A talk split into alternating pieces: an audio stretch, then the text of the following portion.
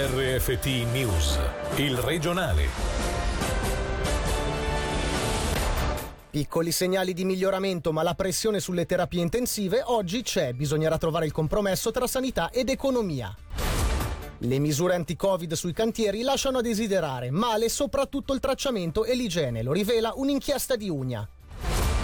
Con o senza pandemia, il 18 aprile si voterà per le comunali. La decisione è stata presa, ora si studiano le misure di sicurezza.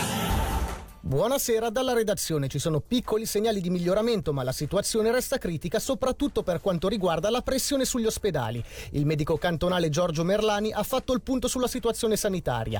Preoccupano soprattutto i ricoveri in terapia intensiva che, richiedendo molto personale specializzato, hanno portato di riflesso alla chiusura di alcune sale operatorie. Sentiamo il medico cantonale. Possiamo dire adesso con una certa eh, sicurezza che non siamo in una fase di crescita esponenziale. Le ultime due settimane sono sostanzialmente molto simili. Non siamo forse ancora in una netta fase di discesa, ma quantomeno di stabilizzazione. Difficile dire che il numero di nuovi ospedalizzati sta scendendo. L'impressione nostra è che siano stabili e questo non è un buon segno perché rimaniamo con una forte pressione sugli ospedali, quindi la pressione sugli ospedali è presente ed è ancora forte, molto forte.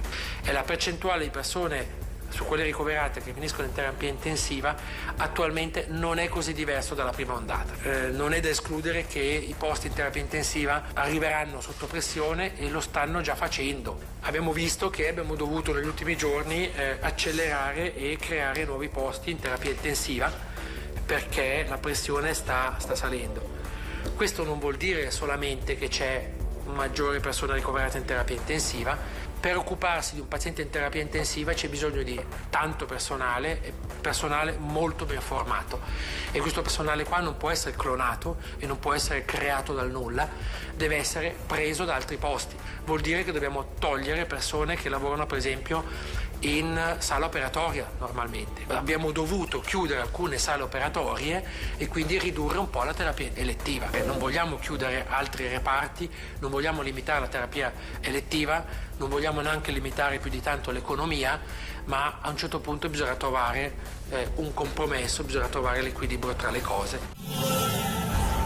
Calano i furti con scasso e quelli nei negozi, ma aumentano liti, aggressioni e infortuni. E su quasi 3.000 controlli da inizio pandemia sono circa 490 le irregolarità segnalate. È il bilancio offerto da Marco Zambetti, capo della gendarmeria della Polizia Cantonale, che sentiamo subito. I controlli ad oggi effettuati nelle aziende, nelle strutture accessibili al pubblico sono 2.954. Abbiamo constatato 493 irregolarità che sono sfociate in 243 segnalazioni al Ministero Pubblico. La Polizia Cantonale e con essa anche le polizie comunali in questo difficile periodo hanno conosciuto dapprima il rallentamento dell'attività, soprattutto nel primo periodo di lockdown, per poi tornare a un'attività corrente, forse dettata da altri ritmi, ritmi che sono dettati soprattutto dagli effetti del virus in corso e delle restrizioni date. Ha un trend contrario e quindi che ci sono degli aumenti, sono le aggressioni le liti e le risse. Dalla fine del mese di aprile c'è stato un costante aumento e ancora oggi ci troviamo al di sopra degli anni precedenti. Anche gli interventi per ordine pubblico mostrano un aumento. Abbiamo un più 21% rispetto al 2019 un altro dato è l'aumento degli infortuni. Abbiamo un più 18% circa nei primi dieci mesi dell'anno. Se da una parte durante il periodo del lockdown gli infortuni avevano toccato il minimo storico, subito dopo la riapertura, durante il periodo estivo, abbiamo avuto dei picchi quasi mai raggiunti. Più infortuni, più ricoveri, più posti letto occupati, meno posti letto a disposizione per altri.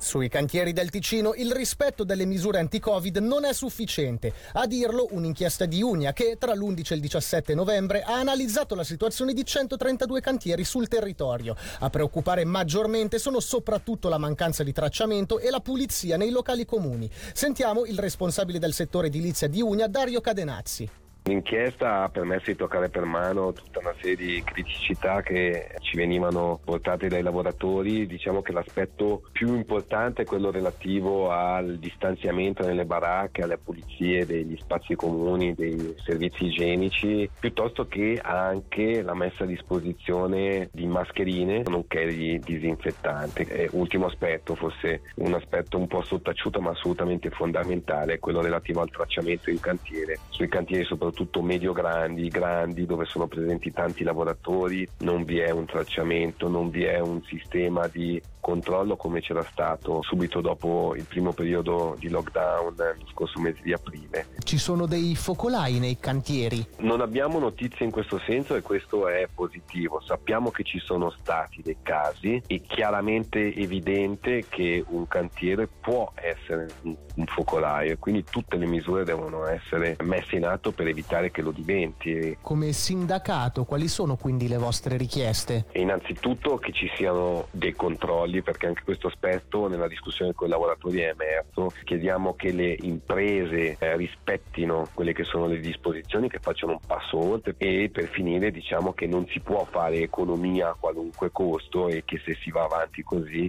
un rischio di chiusura del settore non potrà essere assolutamente non preso in considerazione ma sarà anzi d'attualità. Il 18 aprile 2021 si voterà le elezioni comunali che avrebbero dovuto tenersi lo scorso 5 aprile ma che erano state rinviate a causa dell'emergenza sanitaria. Si terranno campagne elettorali e operazioni di voto però saranno un po' diverse. Per i dettagli sentiamo Alessia Bergamaschi. Rinviare di nuovo le elezioni comunali sembrerebbe essere ormai fuori discussione. Il 18 di aprile, pandemia o meno, si andrà alle urne per una legislatura che durerà tre anni. Ovviamente con tutte le accortezze del caso caso. La data è stata confermata dal Consiglio di Stato che recentemente ha scritto ai municipi confermando che non sono previste ulteriori proroghe. Parrebbe dunque scongiurata l'ipotesi di un ulteriore rinvio a settembre, anche se non è ancora ben chiaro che misure verranno adottate. Se ne sta parlando e se ne parlerà anche il 2 dicembre, quando è prevista una seduta della piattaforma di dialogo Cantone Comuni. Si promuoverà certamente il voto per corrispondenza e anche le operazioni di spoglio dovranno essere essere adattate, immaginabile dunque anche un possibile ritardo per i risultati.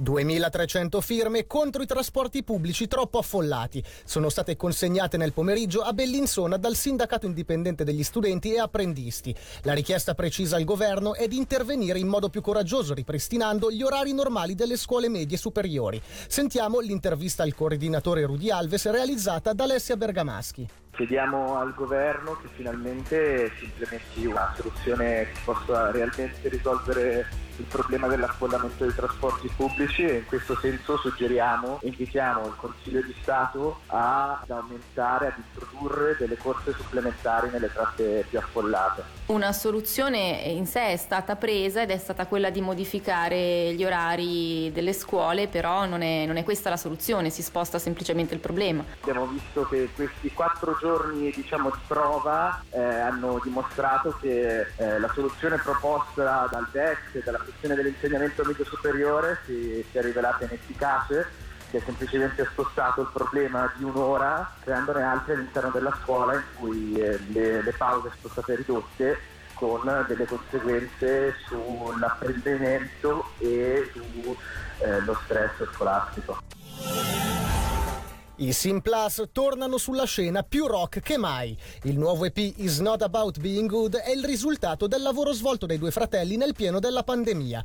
Un successo che ha già raggiunto le classifiche di Spotify. Sentiamo Ivan Brogini intervenuto questa mattina in diretta. Oggi usciamo con eh, il nuovo EP che è una figata perché aspetti come artista sempre di pubblicare nuove cose, non ci stai dentro. Ma in più c'è stata la notizia che ti svegli e vedi che Spotify ha messo tipo nella All New Rock International. E quindi dici, yeah, cominciare la giornata così è top. Abbiamo cambiato qualcosina ultimamente, sinceramente. Siamo tornati un po' rock and roll, quello che poi in fondo ci piace fare di più. break the rules all'interno di It's Not About Being Good, che anche il titolo dell'EP è un po' quella cosa lì, nel senso fregarsene un po' di più di quello che possono, può essere il fatto di dover apparire o fare la cosa bene, cioè in fondo cioè, fare la cosa che è più vera e reale possibile, no? In fondo. Sì, è un bel rock and roll power, quindi ormai purtroppo anche con la situazione non abbiamo potuto girare, girare il video, ma lo gireremo penso dopo Natale, anche perché poi a marzo dovrebbe uscire l'album, speriamo perché l'abbiamo già dovuto rimandare un paio di volte.